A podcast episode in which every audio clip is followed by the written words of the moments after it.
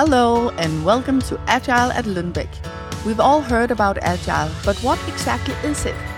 On Agile at Lundbeck, we ask various stakeholders to give their take on your questions about Agile.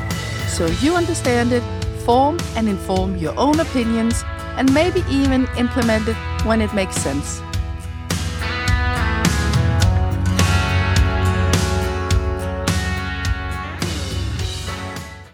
When it comes to agile ways of working, there are many buzzwords. Is it a valuable way of working? Or is it just words and ceremonies? Is it possible to apply this way of working to Lundbeck? And what is it concrete that you do when you work agile? These are some of the questions we will discuss today, and we're lucky to have a guest. Welcome to the podcast.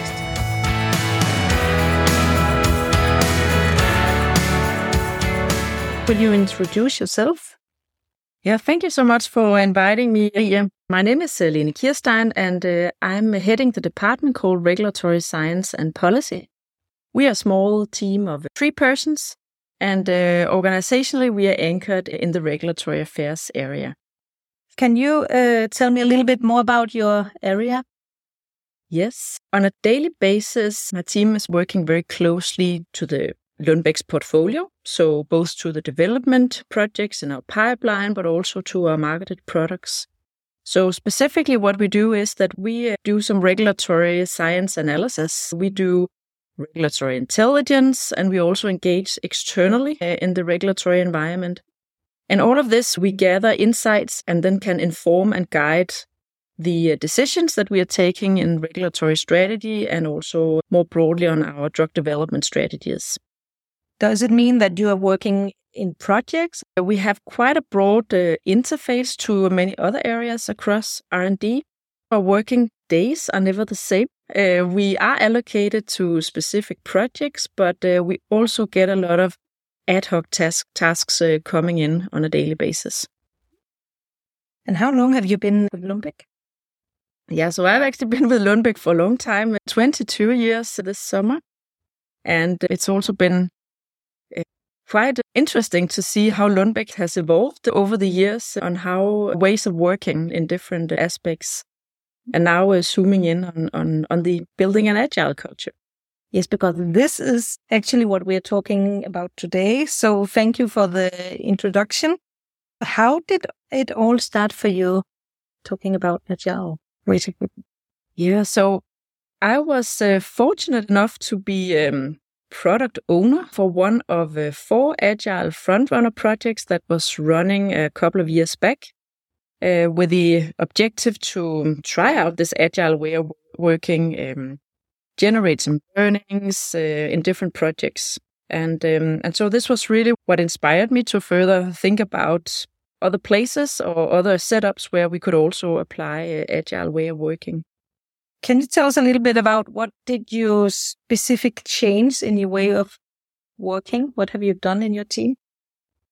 What I try or what we tried to implement in our team was to uh, to work uh, more stepwise, uh, to also work more closely to uh, stakeholders and check in with stakeholders along the way, and then also to be more transparent towards each other in my area, my team, in terms of uh, what each of us uh, have been working on. And um, and I think I'll just really stress uh, when I say elements of mm-hmm. agile because to me I don't really see agile just as uh, one fixed set of working that has to be the same in in all aspects but it is about choosing the elements that will create value for this given project that you're working on. And can we go back to the different elements? Can you give some uh, examples of how you do it? For example, the stepwise just to mm. enlightening us. Yeah. In our team, we have taken a deliberate decision or choice to work agile. Uh, we operate with many parallel tasks uh, towards many different stakeholders. And we also want to ensure that our deliverable or our output is really leveraged in all different areas. So, what it concretely means in terms of agile elements that we have taken in is, is a Kanban board, we do some uh, some weekly stand-ups. We uh, work in sprints, and we are doing some ceremonies that is called planning and retrospective.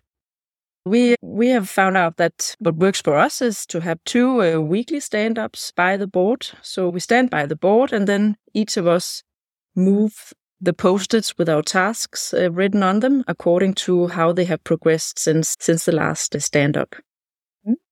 And when you say this is what works for us, that is also a, a, core element in agile ways of working, right? We have to try something out, experiment, and maybe it works, maybe it doesn't, mm-hmm. and then we adjust and do something else. So I guess you didn't start where you are right now. You have uh, adjusted over time.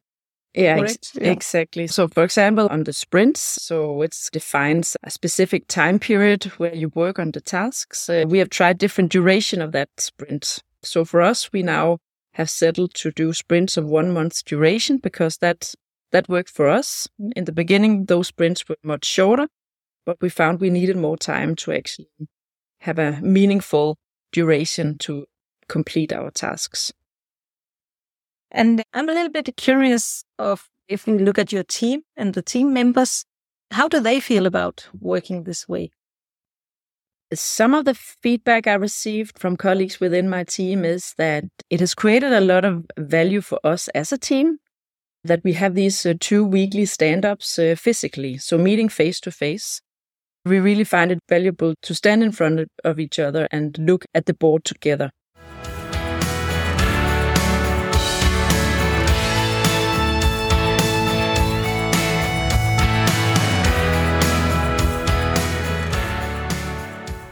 Agile ways of working is also about making impact uh, so, did it have any impact in your team or in your area? Yeah, we've definitely um, obtained very much a shared view as to what tasks mm. uh, we are working on individually. And it has also enabled us much quicker to leverage on the experience of each other to create that synergy that we were looking out for if someone in our team would be struggling with a given task or getting forward, we could quickly help each other out because we had good insight. We have good insight into what each other are doing.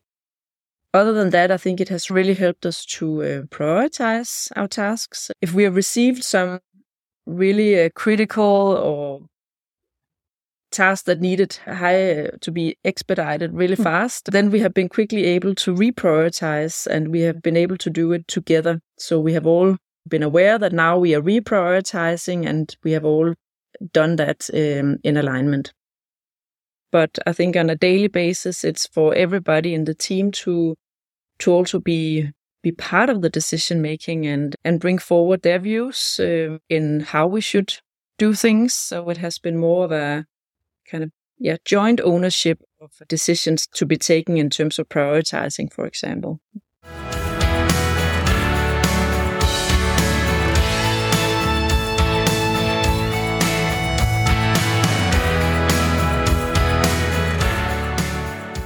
If we turn back time to the beginning, uh, before you started out, what was your biggest fear when you started this journey?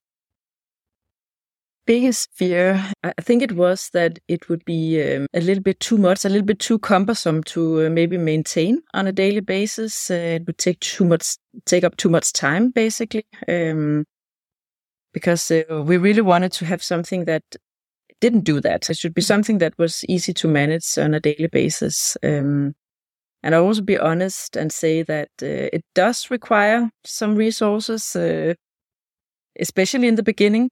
So mm. it, it it's it's more of an investment definitely at, at the beginning. So all in a way you can say that it requires resources to to optimize resources. But did it get easier over time? It definitely got easier over time. And now it comes uh, natural to us that now when we have the stand ups, we know what we're going to do and the ceremonies as well. We have a good understanding of what we are going to, to discuss. So it definitely comes more natural now. Mm. If you could turn back time with the knowledge or the experience or the things you learned, did you want to do something different in this process?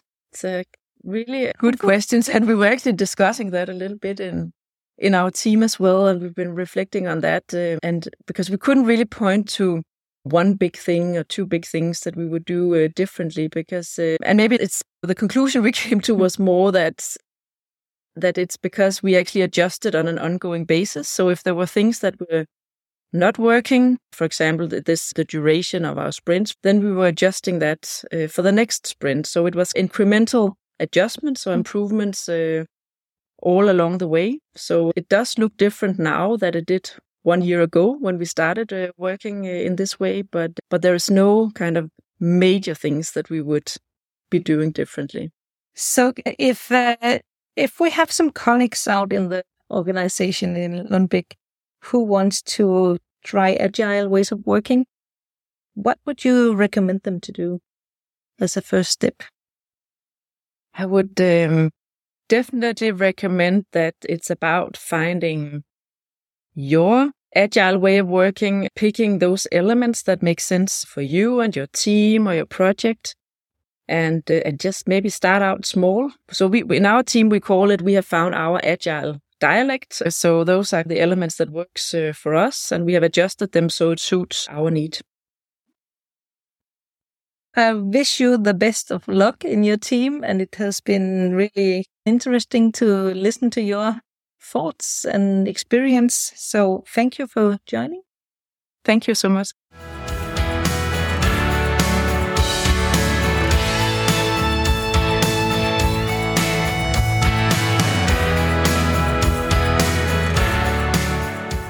To summarize what Lene just told us, Agile ways of working has given her team a common understanding they have become better at prioritizing and helping each other in the team. They have found their own way into the agile ways of working, a so-called agile dialect.